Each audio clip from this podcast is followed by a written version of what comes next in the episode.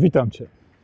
Można być ukąszonym zwątpieniem w taki sposób, że to, co widzę, przemawia do mnie z taką siłą, że to, czego nie widzę, a w co wierzę, nagle staje się absolutnie gdzieś tak odległe, tak bardzo niedostępne, e, że po prostu zapadam się właśnie w taką otchłań swojego zwątpienia. Boga się nie da zobaczyć, Jego miłości nie da się zobaczyć, Jego czułej troski o nas nie widać w taki, takim sensie, jak widać to, co jest dostępne dla naszych zmysłów. Niesamowita scena, kiedy uczniowie płyną łodzią i nagle zrywa się potworny wicher.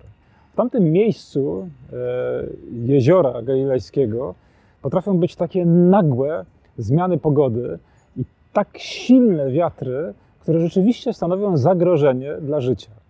I coś takiego się przydarza właśnie uczniom. Oni płyną, nie ma z nimi Jezusa, ponieważ Jezus został tam, gdzie dokonał cudu rozmnożenia chleba, modli się, chce być sam. Oni są bez Jezusa, niedawno uczestniczyli w cudzie rozmnożenia chleba, jeszcze na świeżo mają tę moc, której e, doświadczyli, której byli świadkami. Ale teraz są sami. Gdy jest w nich coraz więcej histerii i paniki, ponieważ wszystkie zmysły mówią im, jest źle. E, słyszą potworny wiatr, widzą ogromne fale, e, są wewnątrz tego żywiołu, który porami ich skóry po prostu mówi: Jesteś na granicy śmierci. Cała ta przygoda może skończyć się Twoją zagładą. Więc wewnątrz tego, co odczuwają, tego naporu emocji, tego naporu zdarzeń, które po prostu walą w każdy receptor, nagle zapominają o tym wszystkim, co już widzieli. Zapominają o tym, że dosłownie przed paroma godzinami po prostu uczestniczyli w niesłychanej euforii ludzi, ileś tysięcy ludzi, którzy zostali nakarmieni e, rozmnożonymi paroma bochankami chleba.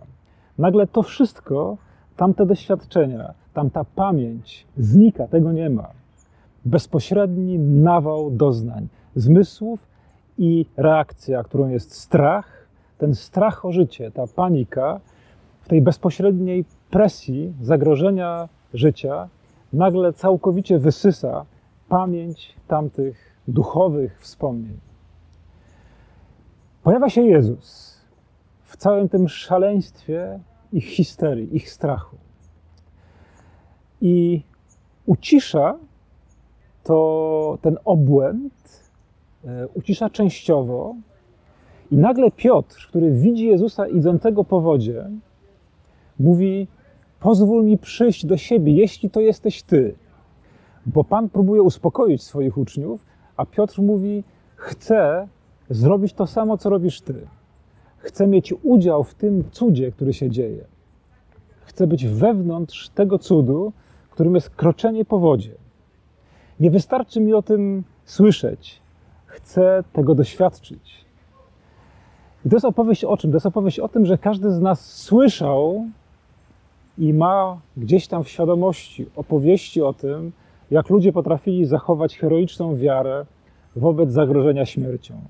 Każdy z nas słyszał i zna takie historie, być może nawet z pierwszej ręki, kiedy ktoś ciężko chorując potrafił z wielkim heroizmem i odwagą, e, dzięki mocnej wierze, jakoś trwać, nie poddawać się. Każdy z nas słyszał i ma w zakamarkach pamięci takie opowieści o ludziach, którzy byli bardzo wierni Bogu wobec ogromnych jakichś pokus i zagrożeń. Ale co z tego? To są historie na zewnątrz. Kiedy ja teraz się boję, kiedy teraz doświadczam jakichś silnych pokus, kiedy doświadczam ich w moim ciele, w moich zmysłach, kiedy one po prostu ściskają mi gardło, brzuch czy cokolwiek innego, kiedy zalewa mi mózg, cała chemia mojego strachu, to co mi po takiej wiedzy? Ja tu i teraz potrzebuję doświadczyć tego cudu. Jezus mówi: chodź, przyjdź do mnie. Piotr idzie. To jest niesamowite. Doświadcza, że jest wewnątrz tego cudu. Ten cud staje się mocniejszy, zwycięski wobec tej przemocy zmysłów. I nagle dopada go taki moment zwątpienia. Doświadcza ukąszenia zwątpieniem. Czytamy, na widok silnego wiatru zaczął tonąć. Nawet doświadczając bardzo mocnej interwencji Boga, nawet jeżeli jesteśmy wewnątrz e, Jego działania bardzo mocno, nawet jeśli widzimy mnóstwo świadectw i nagle my sami możemy dołączyć do tego grona, mówiąc naszą własną opowieść o tym, co nas spotkało.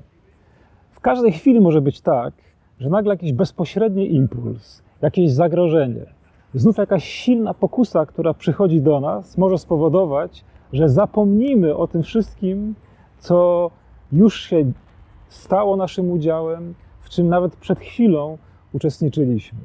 Przed tym nie obroni się nikt.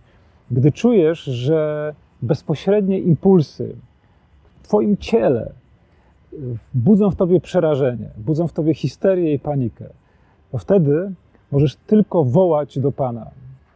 E, Jezus, Piotr zaczął krzyczeć do Chrystusa i wtedy On natychmiast chwycił go. Możesz przebić się przez tą bezpośredniość impulsów, które powodują w tobie panikę i histerię, krzykiem zwróconym do Jezusa.